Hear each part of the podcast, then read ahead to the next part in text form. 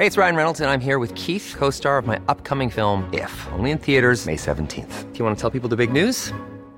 All right, I'll do it. Sign up now and you'll get unlimited for $15 a month in six months of Paramount Plus Essential Plan on us. Mintmobile.com slash switch. Upfront payment of $45 equivalent to $15 per month. Unlimited over 40 gigabytes per month. Face lower speeds. Videos at 480p. Active Mint customers by 531.24 get six months of Paramount Plus Essential Plan. Auto renews after six months. Offer ends May 31st, 2024. Separate Paramount Plus registration required. Terms and conditions apply if rated PG. When you're ready to pop the question, the last thing you want to do is second guess the ring. At Bluenile.com, you can design a one of a kind ring with the ease and convenience of shopping online. Choose your diamond and setting. When you find the one, you'll get it delivered right to your door. Go to Bluenile.com and use promo code LISTEN to get $50 off your purchase of $500 or more. That's code LISTEN at Bluenile.com for $50 off your purchase. Bluenile.com code LISTEN.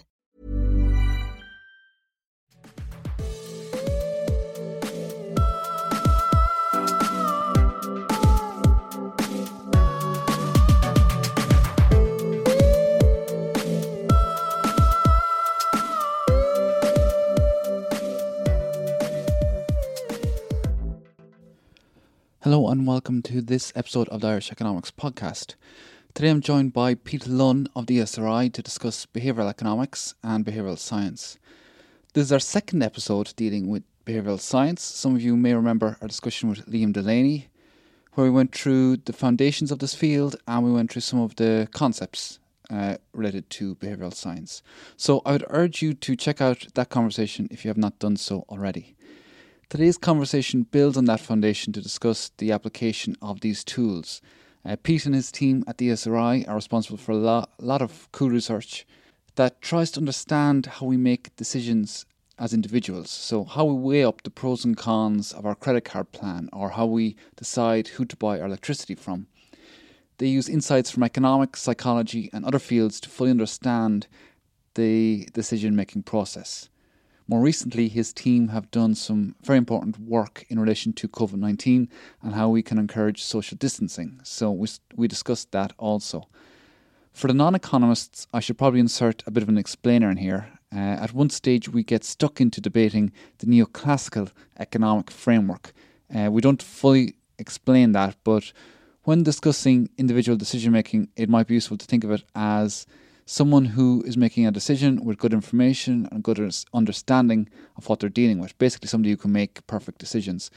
Economists often see the world as functioning correctly if we can all push people towards that sort of a model, um, having this level of perfect information and understanding, and therefore an ability to make good decisions.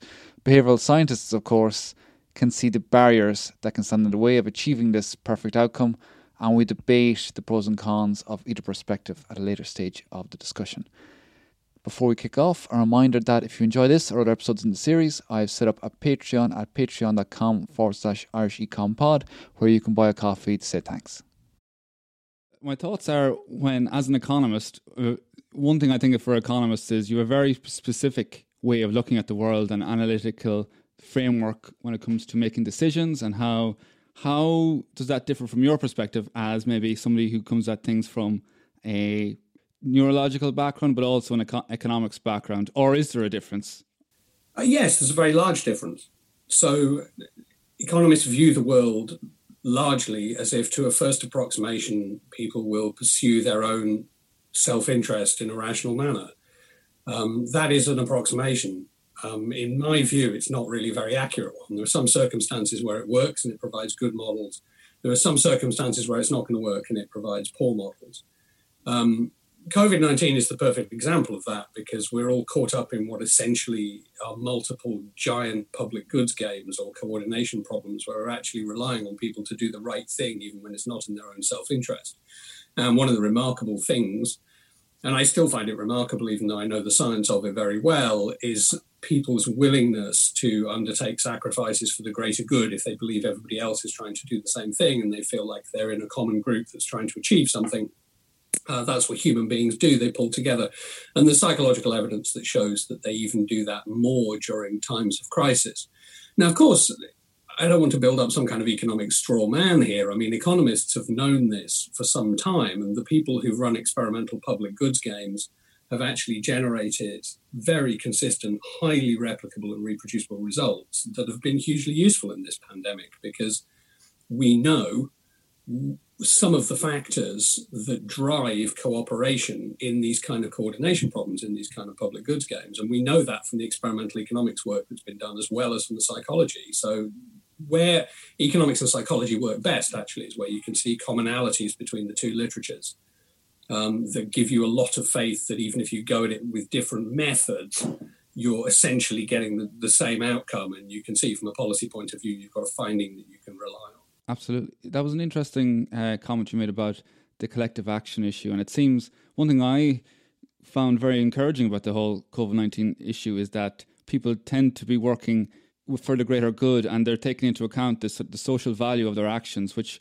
perhaps we don't see in other examples. And is it a case of the fact that the benefit, the social benefit is very salient, and therefore we can take that into account in our decision making. I think of it in the context of, say, climate change, where there is this collective action problem also, but it's very much a long run issue. Is there any sort of psychological background to that?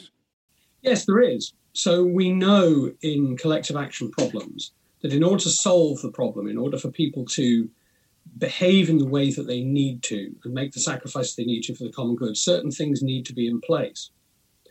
And the things that need to be in place are you've got to have a common understanding and communication of why the behavior that you are asking everybody to undertake is the best behavior for all.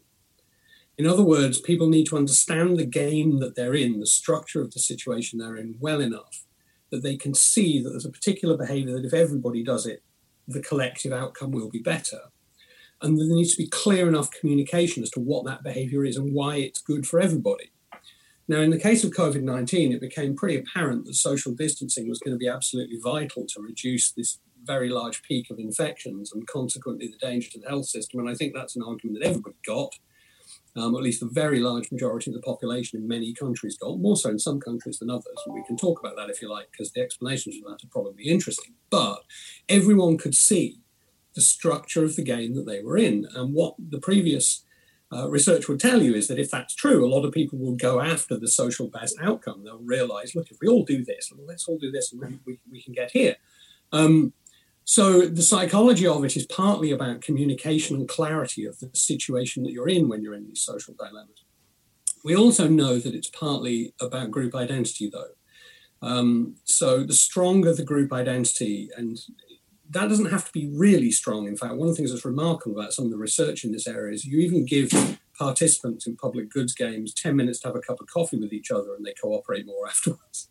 um, people very quickly build up you know a feeling of being in something where as a group of human beings they're trying to achieve a particular outcome and you don't have to identify with people much to start behaving that way it's a very strong human instinct um, now, of course, in climate change, that's much more difficult because you're trying to do it on a global level with people you don't know and you might not trust. I mean, you know, we're in a mighty public goods game on climate change with all other countries in the world, including regimes we like and those we don't like, and ones we you know people we're more familiar with and people we're less familiar with. Trying to get that coherent action is much harder. And furthermore, there isn't really agreement on what the common best action for everybody is. I mean, you know, it was pretty straightforward in COVID 19 what the, thing you needed to do was, which was stay at home, and still to a large extent is. Um, and we could all agree that we could see why that would work, and we could agree why that would make a better social outcome for all. And with climate change, life is much, much more complicated than that, as you know. Absolutely. And you touched on something there that I heard that was it research that you carried out that the the understanding that the effect that if, if you emphasize the emotional effect and the effect it has on maybe elderly relatives that this can have greater buy-in and maybe that, that touches on that sort of community effect. Um, and you even see around in Ireland GAA groups getting involved and and that builds on that sort of community that's there um, to try and um, and tackle the issue. Yeah so then you get into some deeper psychology um, so some of the work that we've done on motivating social distancing has a much deeper psychology to it, um, which would be real psychology rather than economics, I would argue. So um, George Loewenstein uh, in the late 1990s came up with the, the idea of the identifiable victim effect, which is if you put people into a situation where Uh, you are requiring them or you, you want them to behave in a way that is sympathetic, that helps out others. If the person they're trying to help out is not described statistically, but is an identifiable individual, even if it's someone they don't know, uh, if you just give them information, you know, it is a person who is, you know, 70 years old, or it, it's a granny, or it's a healthcare worker, or whatever. You know, you just give them an identifiable image in their head of who their behavior might affect. That that is effective. That it makes them more sympathetic towards the individual, even though the individual is an abstract entity, whether they're just a statistical number or whether you've got somebody to imagine an individual. And sure enough, we found that. I mean, we were pre-testing communication materials for the Department of Health, where we were looking at persuasive messages on social distancing. And some of those messages in, you know, tried to leverage the identifiable victim effect um, by pointing out, oh, if you don't social distance and you get infected, you might then infect a vulnerable person. And those messages turned out to be more effective than just informational messages about the importance of keeping two meters apart in an experimental setting that, that we set up. And that's the identifiable victim effect in action. Now, I think that's quite deep psychology, actually. that once you start actually having a representation of an individual in your mind, it changes your moral sense, which uh, is what that experiment essentially shows, building on what George did over 20 years ago. So you've you mentioned there you, you did work on trying to figure out well what is effective in encouraging social distancing. Were there other behavioral concepts that were important in that regard that uh, would be interesting to discuss, or that would be perhaps interesting going forward, considering we're at this stage of, of the pandemic? Yeah, so I mean, the other effect that we tested in that particular experiment, where we were looking for persuasive messaging with social distancing, was trying to combat the exponential growth bias as well. Now, that's better known to economists because it's one of the reasons people underinvest in pensions. People don't understand intuitively exponential growth. Um, so we know that they underestimate. I mean, we've done studies like this in our lab where we ask people how much they're likely to have if they invest money at a particular return over a number of years, and they will always underestimate the compounding of interest. Now, just as they underestimate the compounding of interest, they will underestimate how powerful one infection can be in a change of infections where there's an R zero of higher than one, where you know two people affect two others, affect two others, and before you know it, you've got an enormous number people under it, they don't intuitively understand those relationships. And if you point them out to them, uh, which we did again in this experiment to try and combat that exponential growth bias, so you get across the idea that um, if you don't keep your social distance and get infected, you may be responsible for infecting dozens of other people because you're going to give it to someone else, you're going to give it to someone else, and so on. If you do that, that messaging is quite persuasive too. Now, largely that's a cognitive effect we're talking about there, where you're changing people's cognitions about what causes what and how they think about um, quite mechanically how their their behavior affects others. But there's also obviously an emotional element to that too. I mean, if you think you might be responsible for infecting three others who infect three others who infect three others, uh, you know that's probably going to invoke an emotional as well as a cognitive reaction if you hadn't thought of it quite that way before. So yeah, we we found that that was effective too. Absolutely. No, that's uh, very interesting. And then moving on, then you had work on um, fatigue and maybe ex- expectations about emerging from the lockdown. Um, yeah, we did. We thought, yeah, we thought it was really important to measure expectations properly. Um, so there were some tracking surveys that were saying, you know, when do you expect restrictions to be lifted? But the public are a bit more sophisticated than that. I mean, they understand that there are some restrictions that could be lifted quite quickly, and there were going to be others that were going to take a lot longer. So we did a much more uh, in-depth study of what the public expected, where essentially, I mean, it was partly just like a survey where we asked them about multiple different restrictions, you know, the schools, the restaurants and pubs, when parks would reopen, when it would be okay to go more than two kilometers. So we asked about separate restrictions and we gave people different options for responses where they could say, oh, that'll happen in May, it'll happen in June, it'll happen before the end of August, before the end of the year, and so on. So we just measured each restriction in a more sophisticated way. But the other thing we did is we used these interactive online environments to do our experiments where we can have people do things like ranking tasks, which we did. So we gave them a whole list of restrictions and they could they could literally just use their mouse to rank them and then check their ranking and make sure they're happy. And we got them to say what they thought was likely to be lifted first, what they thought should be lifted first, um, what would have the biggest impact on their lives.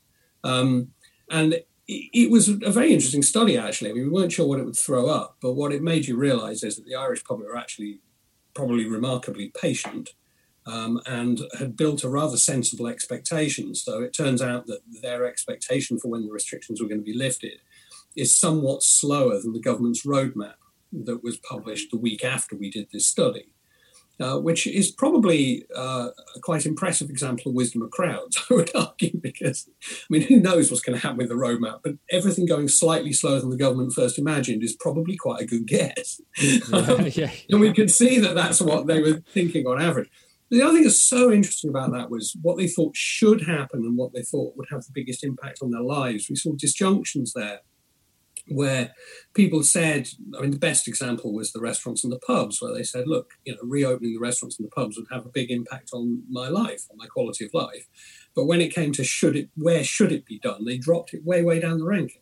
Mm. And this is an example of people being absolutely willing to make a sacrifice that they know is having an impact on their lives because they know in the bigger picture it's the better thing to be doing and that it's more important that other things open first and things that are more essential for you know different people open first, and you could see that in the way they organised what they thought should happen. Sure. Um, so you got a real sense that they understood the problem on average. Of course, uh, they understood the problem very well. Um, and were more than happy to play the long game to try and get us out of this, which I thought was very interesting finding. Absolutely, very interesting. And you mentioned before we started about um, you're working on you're working on an app. Maybe you could tell us a bit about that.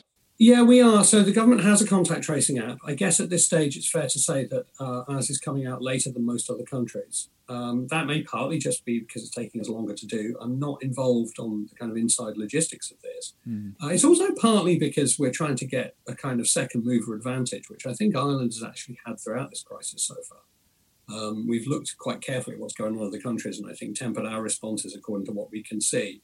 And I think that happened. That's happened with the app as well, where data privacy concerns led the developers to change the way the app was being done. So it's gone for one of these kind of decentralized models where all the data is held on the individual phones, this kind of stuff. Anyway, I mean, our involvement in this was just that um, the department thought it would be a good idea to pre-test this app behaviorally, and what we mean by that is um, the app has multiple uses.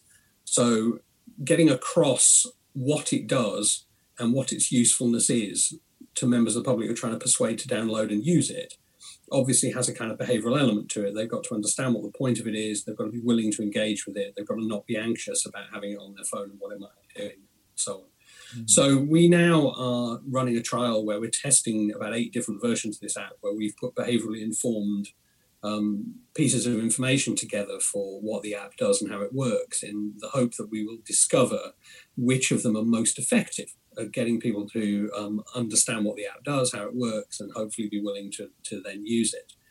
Um, you know, I, I'm not an epidemiologist, still less am I an app expert. I don't know whether this app could be effective or not effective, but I do know that it's got a better chance of being effective if it's framed in a way that allows the people who are using it to make a more informed and confident decision about what they want to do with it. So that's what we're testing and we'll see how it goes. Just okay, one final thing then. It's perhaps something that's on my mind in terms of coronavirus is that when we're emerging from the lockdown, I don't know if you have any of your research can give insight into this, but it seems that managing fatigue is is an issue. And I wonder is the rate of of um relaxation of restrictions, is there some sort of a, a trade off? Or does the potential for fatigue does that have an impact on perhaps how you should manage um, the lockdown? Although you said before that um, Irish people tend to have a very long run view and they're quite patient, so perhaps it may be less of an issue. But I wonder is there, is this is this potential for fatigue something to worry about and something that could be incorporated in how the lockdown is managed? So the fatigue issue is really interesting. I mean, you asked the question earlier, and I answered it in terms of the expectations. Um, where what I was essentially saying is, it looks actually like, on average, people are re- prepared to be really quite patient here. Mm. Um, I have to say, there is not any strong behavioural evidence for any idea of be- behavioural fatigue or lockdown fatigue. Um, there is not a lot of strong evidence for it.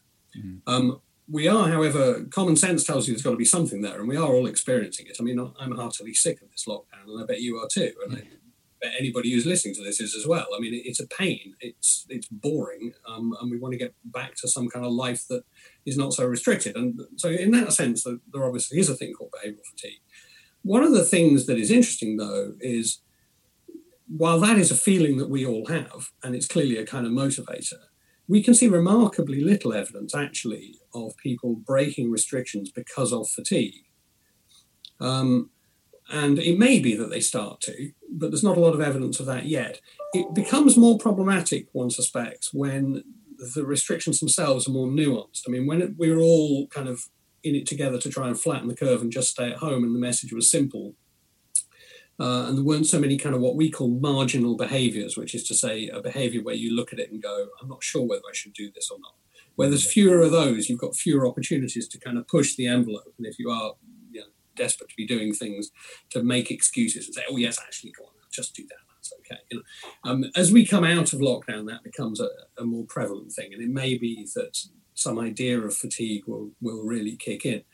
Um, if you go back to what we were talking about right at the start about um, public goods games, it is remarkable actually how long cooperation can sustain itself, provided the group of people who are trying to achieve the best social outcome see the benefit of what they're doing. Mm. So people will continue to make sacrifices mentally for quite long periods of time, provided they can definitely see the benefit of what they're doing. And what that makes me think is, yeah, fatigue may be a problem. I'm not saying it's not a problem. It may well be a problem. We're all feeling it. But it, how much it impacts on people's behavior may depend to a very great extent on the degree to which we can see how we're coming out of this. The feedback, in other words, that ordinary citizens get about how well it's going and what the risks still are. And if they can still see that collective behaviors are vital to keep us on track, so that will get really interesting as the numbers start to come down, and we're bound to get pockets of infection here and there, and there's going to be big issues about whether we can keep them under control. How that feedback gets back into the public domain and affects ordinary people's worries about how the whole thing is going, mm. I think is going to be really, really important. And we've not got to that stage yet. We're starting to get there. We're coming towards the end of phase one. There's going to be a discussion about phase two, but of course, it's actually all going quite well at the moment. Mm. Numbers are continuing to look good because we're still getting the benefit of our previous good behavior. What's going to happen when we start to see the impact of the loosening of restrictions over time and we start to feed back the data about how many infections are we causing now mm. as a result of what's changing in people's behaviors? We're going to get into a new game. And I think at that point, we'll see how much power fatigue really has. But for now, the evidence of it really having an impact is remarkably small. That's yeah. No, I think you hit the nail on the head there uh, regarding the feedback and the information and being aware.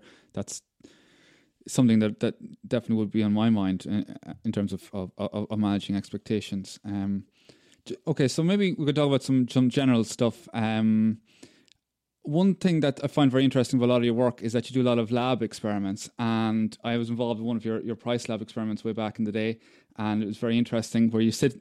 It's very, as as the name suggests, it's a very clinical experience as opposed to what a lot of a lot of economists would do, where you have, for for example, a lot of field experiments where you go out and you you actually change things that people do in people's behavior, and so you've argued for more recognition, I suppose, of experiments, whereas a lot of traditional economists would see field experiments as the gold standard.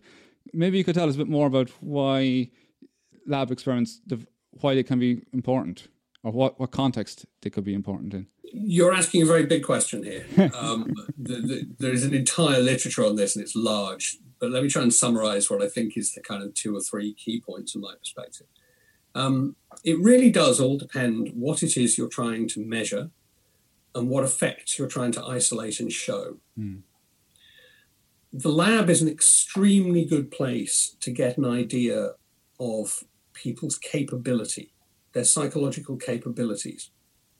So, and by the lab here, I want to be clear as well. I mean, we're doing a lot of our experiments during this period online, and I would count online experiments as kind of they're like lab experiments. We don't have the control we have when we actually bring people in and we kind of have them in an established lab. But you know, they're not field experiments. They're people in an artificial environment. We've just kind of decentralized the lab to them sitting in front of their laptops. I'm going to count those in as well. Mm. And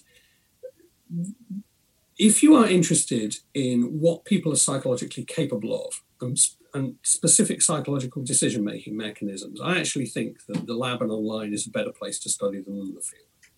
And the reason is because you can design an experiment that perfectly isolates the decision that you're interested in and gets it free from all the noise that's in the field.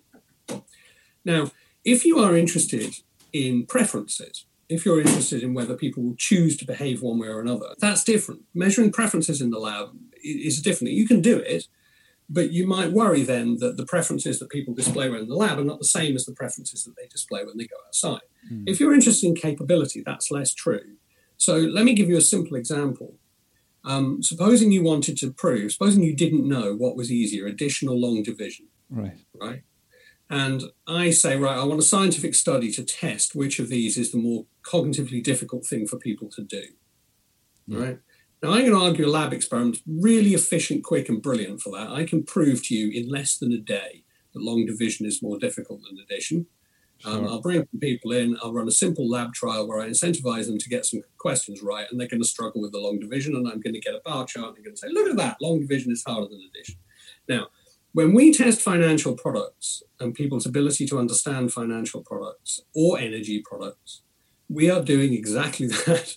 And the lab is the perfect place to do it because we can give people problems to solve where we incentivize them to try and solve them. We show if you describe the product this way, they have this misconception. They can't compare to and find what the cheapest one is or find what the best product is, or they don't understand this element of it. You know, we can do it really quickly and efficiently where we perfectly isolate what aspect of the problem is it that they're not getting. Mm-hmm. And we can test an intervention in those circumstances where we say, look, let's describe the product in a different way. And when we do that, do they then, for example, understand the energy efficiency properties of that product better? And again, we can control it perfectly, and we can we can do exactly that, um, where we can see what people's capabilities are for what they understand, whether they can spot what's good value and what's bad value, and so on. And that's why the lab's the perfect place to do it because you have all that control. Sure. Now, do you have problems then when you, for example, you're you're analyzing what behavioral aspects come into play when, you, when you're analyzing financial products, and then you have to go to the regulator and say, "Well, we found this." But we found it because we were comparing the prices of something, some sort of abstract uh, concept. Is it difficult to bridge that gap uh, yeah, it certainly is. I mean, increasingly we find that regulators get behavioural science and they understand it, and familiarity is the crucial thing there. I mean, once a smart person starts engaging with these experiments and starts realizing what they do and how they work, mm-hmm. our experience is that overwhelmingly policymakers get on board and see the point of them. But it takes some time. Um, you know, even kind of smart, experienced policymakers who've been working for a long time. I mean, they're so trained to think of research as being based on survey samples or administrative data of large samples they're getting them to understand the power of a lab experiment that might have only 100 people involved in it mm. um, and to realize actually that it can still tell you really important stuff for policy. It takes some time, but usually they get it after a while. Um, and increasingly, we find there are people in government departments and state agencies who can see that you can draw really quite powerful policy inferences off experiments like this if they're well enough designed. And yeah. that they're showing you something that's that's very straightforward. I mean, I, I would go back again to this thing of you know testing addition versus long division. I mean, how many people do you need to do I need to show you a better addition than long division before you start to go, oh, do you know what? Addition is easier than long division. Absolutely. I mean, that's the kind of thing that, that we're doing. And once you've seen a, a study with 70 or 80 people who are really, really struggling to understand a particular aspect of a mortgage, mm. when it's described one way, but they get it when it's described another way. Well, it's exactly the same. You start to say, well, look, you know, I, I can see there's an effect here. Yeah, and it seems. I remember one moment of my own PhD research when I was I did a, a stint in, in Berkeley and I saw John List ex- present an ex- an experiment, a field trial where he went out and was asking people their willingness to pay for different light bulbs and combined it with different uh, economic theory. And I thought this is this is really this is was really cool. I really liked it, but it's particular to that application, particular to that product, I suppose. Whereas maybe your insight can be a bit more general. But one thing that I wonder is, even though it's more general and you set up the experiment, is there an observer effect? Whereas the field experiment is in the natural environment, the lab experiment is in perhaps a, a less natural environment, and then you need to maybe account for that. Yeah, I absolutely. Yeah, of course, of course, I absolutely agree with that. So, I mean, we do do field experiments as well as lab experiments. Mm. Um, it all depends what research question you're asking. I mean, if you're interested in whether an intervention is going to be effective in the real world, mm. uh, where it is an intervention that um, operates in an area where there are many, many other factors that are influencing decision making, then a field experiment is, is, the place you need to do it because you need to know how powerful that effect is relative to the other influences on people's behavior. Mm. So, for, let me give you a clear example of that. I mean, if you're testing a label for the energy efficiency of appliances, right, you could test a label in a lab and show that one label is more effective than another uh, when people are making decisions about what's the best thing to buy here, and you, have got them focused on two on a computer screen and saying, "Well, I prefer that one because of this." You can do a lab experiment like that, or show that one label is better than the other, but you can then take into the field and discover that neither label is going to trump the many, many other bits of information that, you know, on the shop floor are influencing the purchase of that appliance. Uh, what I'd say about that, the field experiment is absolutely a vital component for understanding how powerful this intervention is for getting people to buy more energy efficient mm-hmm. appliances. But the label you want on the appliance in the field experiment is the one that in the lab experiment gave you the best answer. Ah, right. Interesting. Right. So it all depends what research question you're asking. If you're asking the question, which of these labels can people integrate into a purchase decision more accurately or more efficiently or with less cognitive effort? A lab experiment is exactly what you need. It'll tell you which label people can process better. It's not going to tell you how big an effect it's going to have when they walk into DID to buy a washing machine. Right? You need a field experiment to tell you how it interacts with all the other complex things in people's purchase decisions. So the crucial thing to understand about these methods is it depends what the research question you're asking is. Now, where the field experiment thing bugs me is where people say, oh, you, you shouldn't be doing lab experiments because the field is, is the natural environment. Let's go into the field. And you see a field experiment where the label that's on the washing machine has not been tested in, the, in a lab experiment or has not been tested in a way that makes us confident that psychologically it's easy to process. Yeah. And then people write it up and say, oh, we did a field experiment. It turns out energy efficiency labels aren't, aren't very useful because they get swamped by all the other things on the shop floor. Well, that all depends what energy efficiency label you used. Yeah. yeah. if you're interested in what's the best label, the lab is a much better place to study it. So you need both. It all depends what question it is that you're trying to get an answer to. And I think as time goes on, people are starting to take a more nuanced approach to this, and they're starting to realize that you know behavioral science has multiple methods, and what you have to do is mm. tailor the method to the research question you're asking. Um, but it takes time. Uh, we still do come across people who will just make these generalizations and say, "Oh, but field experiments are better than lab experiments because they're more natural, or lab experiments are better than field experiments because they're more controlled." Sure. Of course, both of these uh, sort of absolutist positions are not very smart when you think Absolutely. No, that's that is very interesting insight, and you have. I'm convinced. So hopefully others are too. Um, okay, so I just saw some of your papers there. I was reading through some this morning, and one that really caught my eye was um, you had a, a commentary on nudging, and nudging to me seems to be like the poster boy for behavioral science. It, it's something that that that the general person w- would be familiar with, but you're some of some skepticism when it comes to the application of, of, of nudges uh, for policy. I wonder, could you help give us some insight into that? Yeah, I, this is quite tricky territory. So yes, you're right. Nudging is the kind of poster boy for behavioral economics. Um, if nudging's the poster boy, I think I'm probably the kind of second generation alternative band that's trying to get people to pay more attention to another way of doing things. Um, I mean, I I was hugely enthusiastic when Nudge was first published in 2008. I mean, I, I read it immediately and it was a really important breakthrough, and our lab has benefited hugely from the whole nudging agenda. Mm. But as time has gone on, I've become more and more critical of it.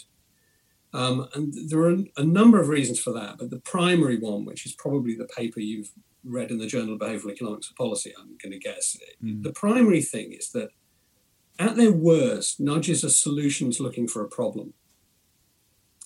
And I think if you do applied policy research, one of the things that you realize over time is that we can jump far too quickly to looking for remedies without diagnosing and understanding the problem well enough.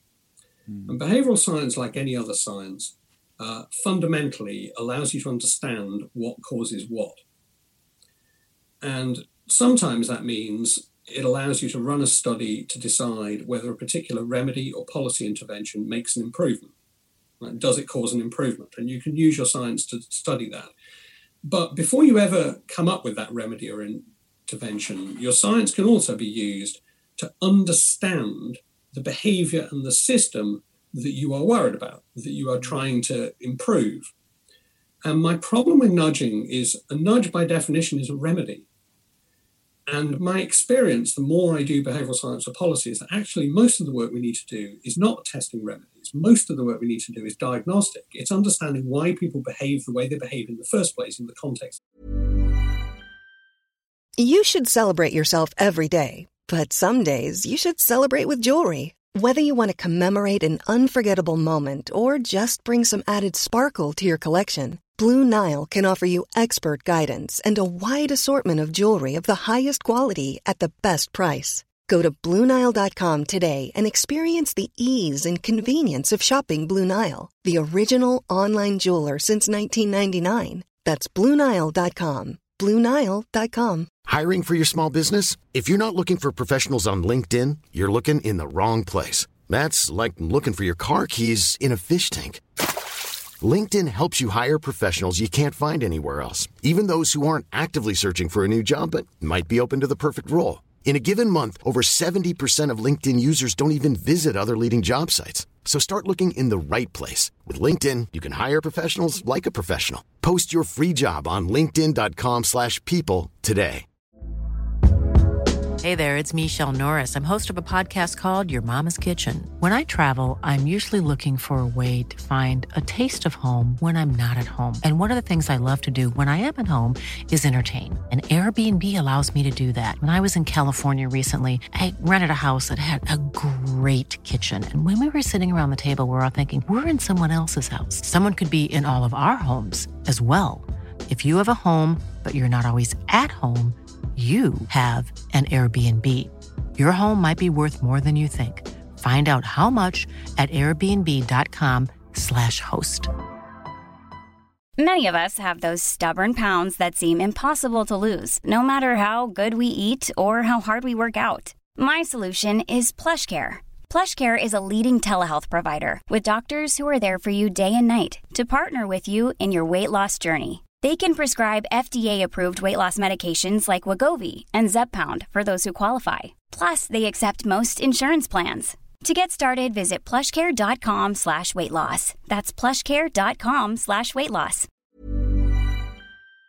That they're in, and what is it about that policy context that is causing them to behave in the way that they do? Mm. Um, and that to therefore design a good inform- intervention requires the diagnostic work. Where this is absolutely at its worst, and I've seen this, is where you've got PhD students armed with nudges running around trying to find where to apply them. So I've learned that there's a, a behavioral lever called the social norm. You know, I've learned there's a thing called implementation intentions that makes people behave um, more towards their intentions if we ask them about it a particular way. They come with these nudges and then they start looking around for a policy area for where can I apply this? Where can I use it? Um, it, it's like having a world where you've invented the screwdriver and you discover there aren't enough screws. um, you know, and it's taken me a long time to really be able to put it in language that is as plain as that. But I see too much applied behavioral science where we have not thought through the policy problem that we are trying to solve and how the science can best be applied to it. And the result of that is we test interventions that are pretty weak, you know, they might change things by a couple of percentage points. If we've got a big enough sample, we might see a statistically significant difference. And we go, oh, great, look at this behavioral intervention. Well, maybe if we're applying the behavioral science more thoroughly and diagnostically, instead of looking at a two percentage point change, we could design something in two years' time that will be a 10 percentage point change. Mm. And that's where I've got a problem with nudging, that it it puts it gives primacy to the solution rather than the remedy rather than the diagnosis. What that paper is trying to do is to slow us down a little bit and make us be a little more methodical in how we tackle policy problems. Sure, that no, that makes a lot of sense. Um, and one comment that really struck me was where the nudge can maybe t- to nudge you back onto the neoclassical framework of thinking about things, and that's in my mind as uh, as more traditional economist, that's seems to make sense, but you make the argument and uh, well, it appears you make the argument that well, there's much more going on here. You need to have a much more uh, holistic view of of the problem and, and, and to figure okay, out. Okay, so this is the so this is a different paper. You're absolutely right. Uh, this is a Journal of Consumer Policy paper where I worry about that way of thinking, where there is a an idea that people depart from the neoclassical model and that what we need is nudges that push them back towards the neoclassical model. Yeah. My problem with that, and I have a couple of problems with it, but the main problem with it is what behavioral economics is actually showing is that the number of influences on economic decision making and their complexity can be very great. Mm-hmm.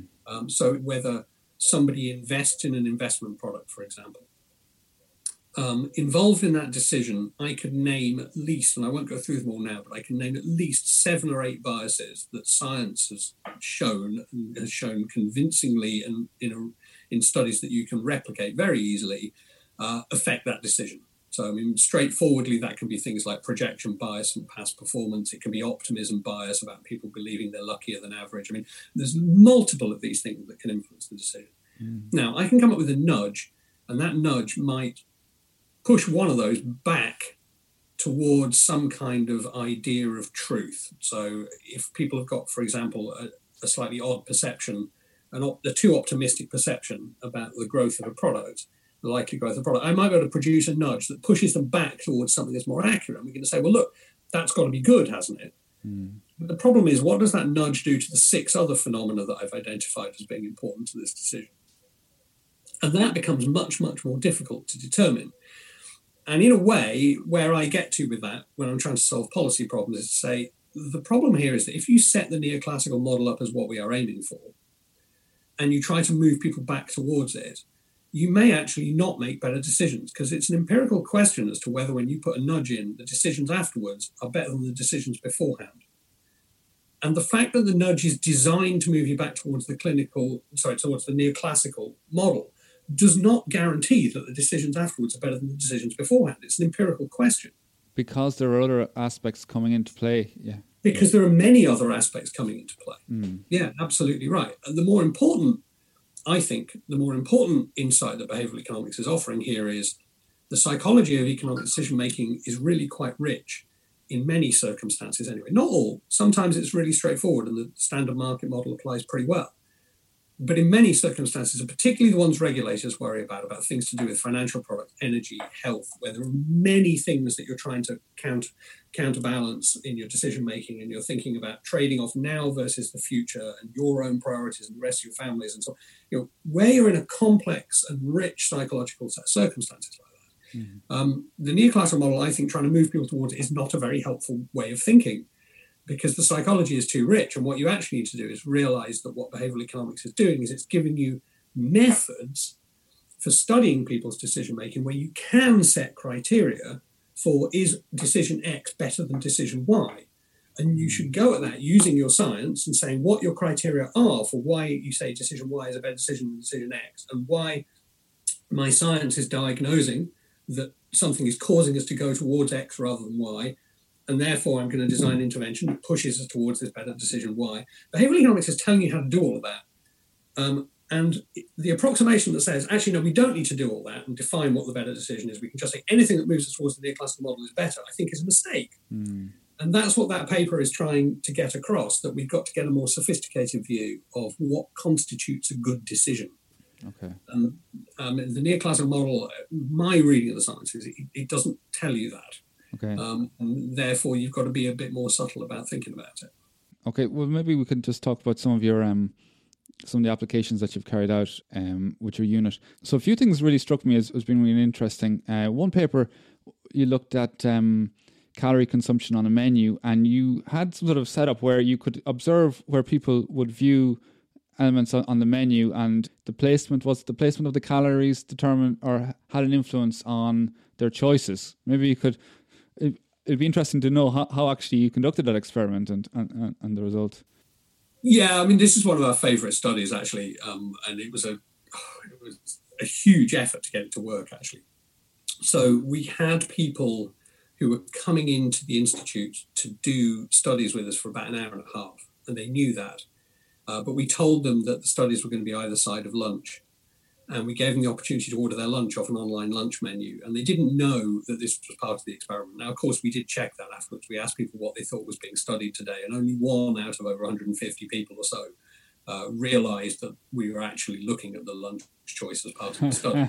so we got rumbled by one, but essentially they didn't know that we were um, looking at their lunch choice. And what we'd done was we had them doing an experiment where we were tracking their eyes. So we have an eye tracker now in the lab, uh, which basically is a very high resolution infrared camera that can tell exactly where you're looking based on the ratio of your pupil to your iris. Mm. Um, it's a nice piece of kit. Um, and we have people who were doing a study where they knew we were tracking their eyes. And they were doing the study and they were fine with that. It's very non invasive. You wouldn't even know it's there. There's just a little black box underneath the screen. So you pretty quickly forget that's happening anyway and you get involved in the task and so on. And at the end of it, the experiment said, Oh, I'm just going to pop out, be back in a few minutes. While I'm out, you can order your lunch. So, of course, what we did was we carried on tracking their eyes while they ordered their lunch. And unbeknownst to them, they were also in a little mini randomized control trial where we were manipulating where the calorie information mm. was on the menu. So actually, first of all, we were manipulating whether there was calorie information. So there was a control condition where people didn't have the calories of the choices on the menu. And we then had two conditions, one where the information was supplied in between the food and the price, and another where the calorie information was put just after the price. So if you think of a sort of standard menu with the description on the left and the price on the right, uh, the calorie information was either put bang in the middle in between the two of them, or it was put in a separate column immediately after the price on the right hand side.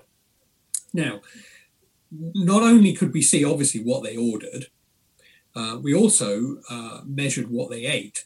So we collected this data over a period of months where some poor research assistant um, we, we're terrible for abusing research assistants in the lab. Um, some poor research assistant was literally scrabbling around getting leftover food out of bins to weigh it. So we, weighed, we weighed people's lunch before they ate it, and we weighed the leftovers as well. So we could see also what proportion of the lunch had been eaten, as well as exactly what they'd ordered.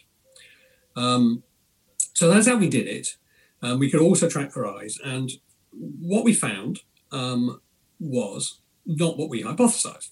Hmm. So our hypothesis actually was that if you put the calorie information in between the description of the food and the price, it will be most effective. And the reason will be that people will find it harder to avoid. That what they'll do is they'll look, most when you read a menu, you scan from the description to the price. And if you've got to go over the top of the calorie information, uh, you are more likely to pay attention to it. That was our hypothesis. We weren't alone in that. We've asked um, multiple gatherings now of international food choice specialists what they would hypothesize in these circumstances. And usually about three quarters of them say that they think the calorie information will be more effective if it's in between the description and the price. As you will have worked out by now, that's not what happened. Yeah. It actually turned out that putting the calorie information immediately after the price was more effective. And what I mean by more effective is people ordered fewer calories and they also ate fewer calories. So, in terms of how many calories people actually consumed, putting that calorie information there was effective. And that was important too, because no one had ever done a trial like this in an Irish context that shows that calorie posting essentially works, which this trial does show. Um, but we also discover this thing where you putting it just after the price is more effective. And the eye tracker was terrific because the eye tracker gave us some real insight into why.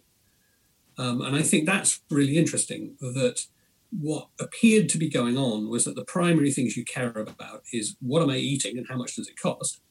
And you're using the calorie information as almost like a screening thing where you're checking it as well. And what was happening was where you've got the calorie information immediately after the price, it more it seems to more fit the natural order of your decision making. Okay. You're going to prioritize what you're eating and the price, but you're going to use it as this kind of additional screening device or check. And actually having it just to the right of the price makes that easier to do. So it was the opposite of what we thought.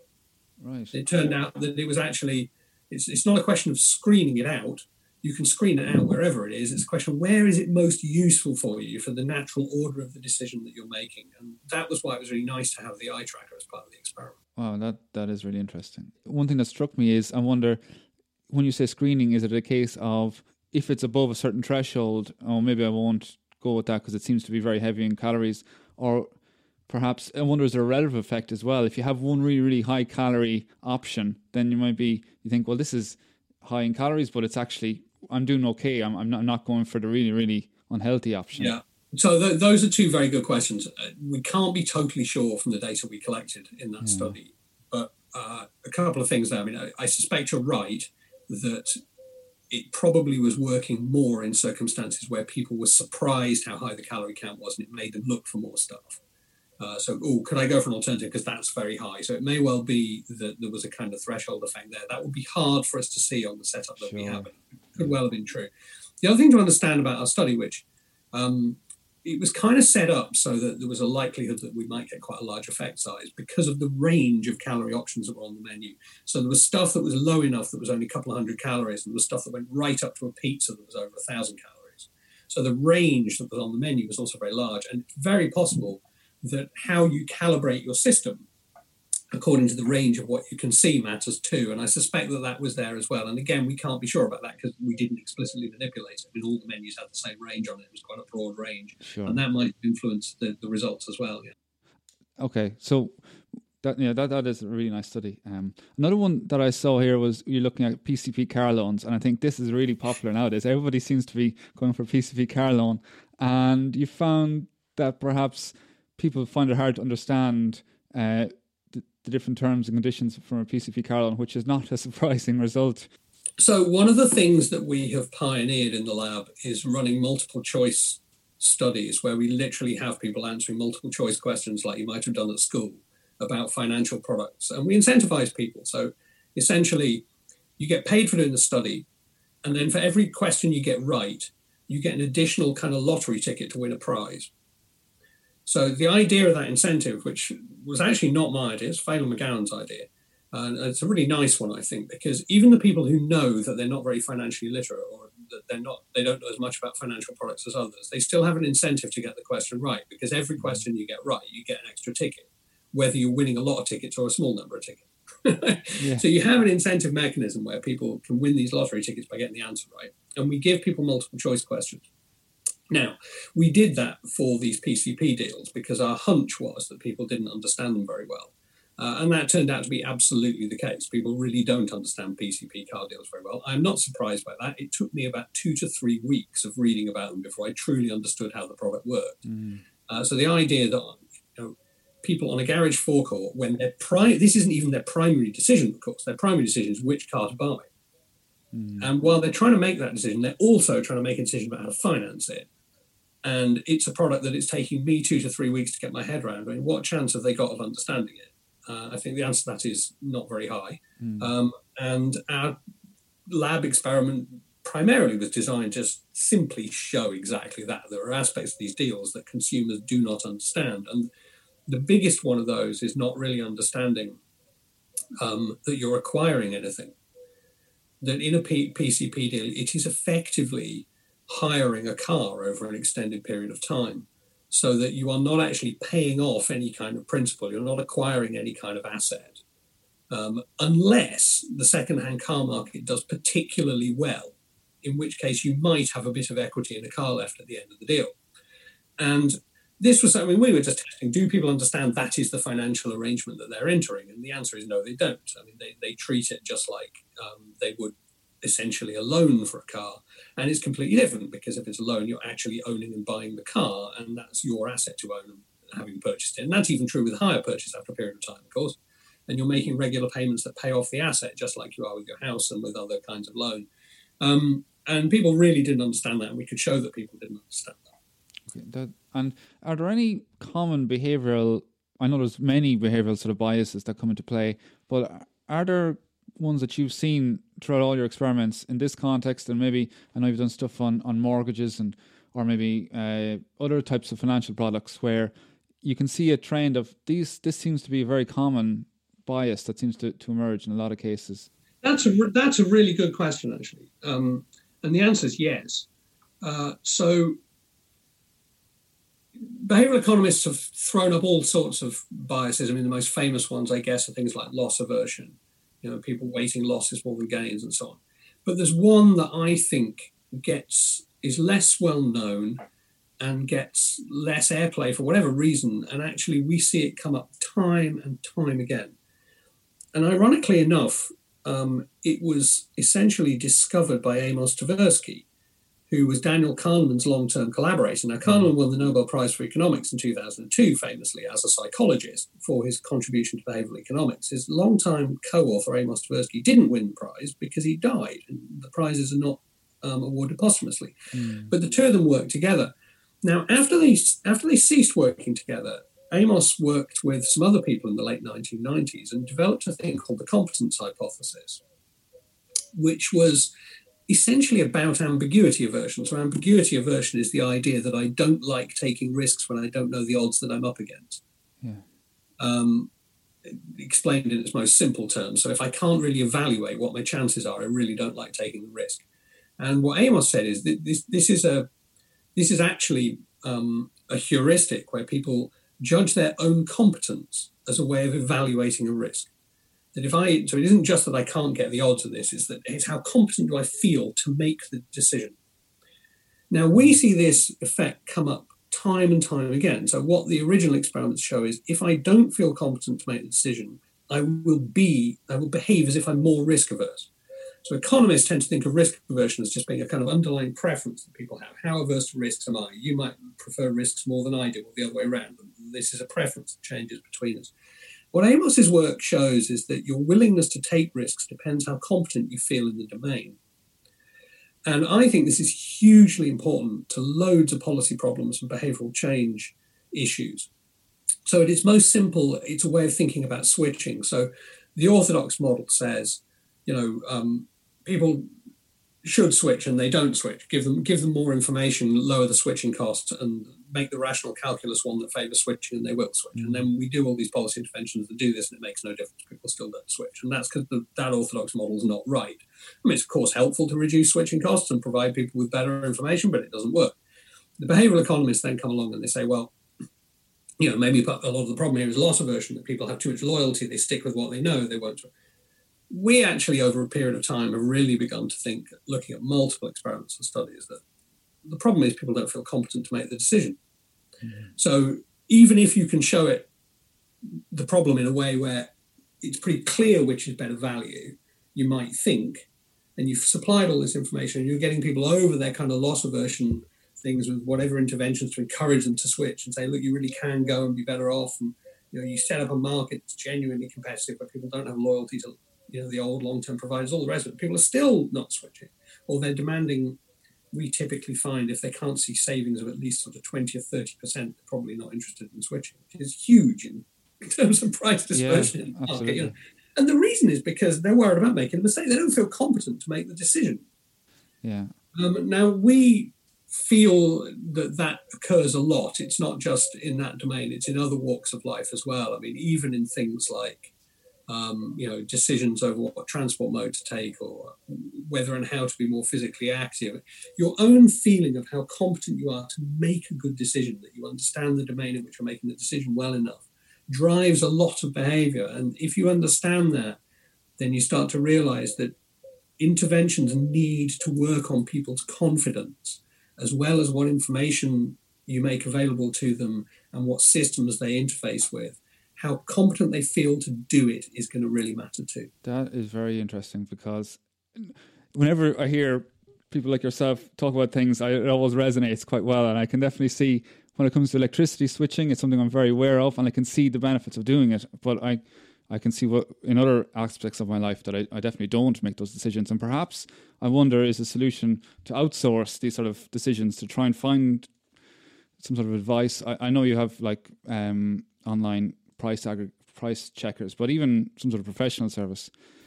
Uh, just quickly on that, that's so interesting because if you think about that from the perspective of the competence hypothesis, what it then tells you is well, then the competence shifts. You then have to worry about do people think they can use a price comparison site well?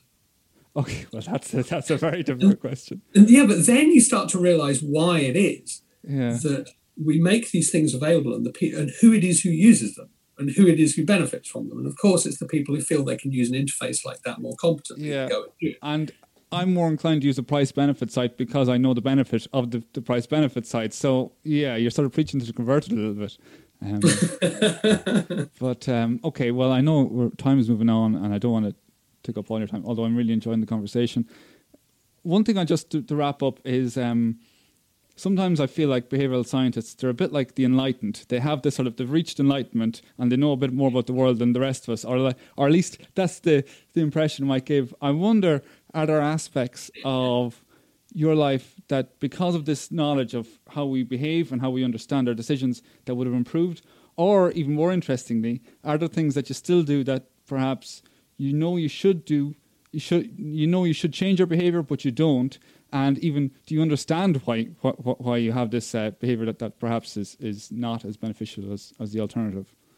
Uh, yes. Sorry, that's a bit more complicated yes. than it should have been. No, it's, it, it, it's it's an amusingly personal question. Don't worry. I mean, it, yeah, absolutely. Um, the difference between doing behavioral science and enlightenment, and there is a parallel there because you are learning about yourself as you do this science. Yeah. Um, and that is unavoidable because you start to learn things about how people behave and what causes their behavior. And you, of course, start to see that you do it too. Um, but where it's different from enlightenment is the standard idea of enlightenment is that this will be genuinely life changing. And the problem with behavioral science is that you realize that behavior change is incredibly hard, even when it's you, and even when you think you have a pretty advanced understanding of the issue. So, to give you a concrete example of that, um, I'm an awful optimist. Um, I mean, 80% of the population, roughly speaking, are too optimistic relative to reality. Um, I we need to be careful what we mean by too optimistic there, because they're also the happier people. Mm.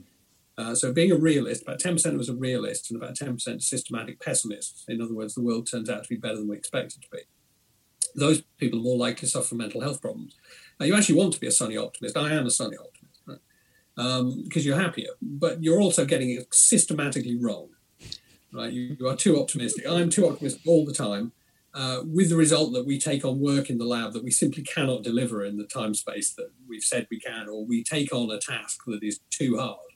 Um, and I suffer from this, and it doesn't matter how much I know I suffer from it, how much I read about optimism bias, how much I understand how it works. I still do it, and I keep doing it. Um, and then there's a bit of me, admittedly, that does say, maybe that's part of why we've managed to expand and be reasonably successful because sure we can't deliver all the things that we try to deliver but we try to do a lot. yeah, well you, in the end it does okay. You, you, end up doing more than you would have otherwise i think so well, yeah you know, a bad thing. no, maybe maybe it's not so bad but um, it is extremely difficult to change these kind of behaviors and you do get some degree of enlightenment in in the following sense that you do realize that you can intervene on yourself in beneficial ways. So I've become much smarter about setting myself reminders, and I've become much smarter about starting things earlier than I used to because I suffer from the planning fallacy, which is to say that things always take longer than you think they're going to because when mm. you start off doing them, you can't see some of the hurdles and barriers that are going to emerge as you start the task. So you have to build them into your planning for how long it's going to take you to do things. You start to realize that you can actually intervene on yourself quite successfully. So there are times when I can't change my behavior very easily. I'm not very good at changing my own behavior. A bit, I can make myself a bit more physically active. I can make myself eat a little bit better. But generally, what you have to do is change your own environment so that when the crucial time happens, you behave in the way that your longer term person wants you to behave. Yeah. And mostly that's what I actually do. Um, so yeah, there is a degree of enlightenment. You can help yourself to make better decisions, but it's not. It's, it's not easy. easy. I mean, I, you don't you don't come down from the tree a changed person. no, absolutely no. Uh, no, that's really interesting, and it's it's nice to get a bit of some advice for people, I suppose, in their own in their own lives. So that uh, that fits in nicely. Um, okay, well, Pete, we can. I suppose we should wrap up because I know you're time constrained. But thanks a million. I really appreciate it. Uh, it was great. You're very welcome. You're very welcome. So, you- so thanks very much to Pete for taking the time out of his busy schedule to discuss behavioral science with me. I really enjoyed that conversation. It's one of those conversations where I could have talked all day. Um, I should give a special word of thanks to my two patrons who have helped in a small but very appreciated way towards keeping the podcast on the road. If you get a chance, please consider a five star review on Apple Podcasts. It helps introduce others to the podcast. I hope you enjoyed the conversation as much as I did. Thank you and all the best.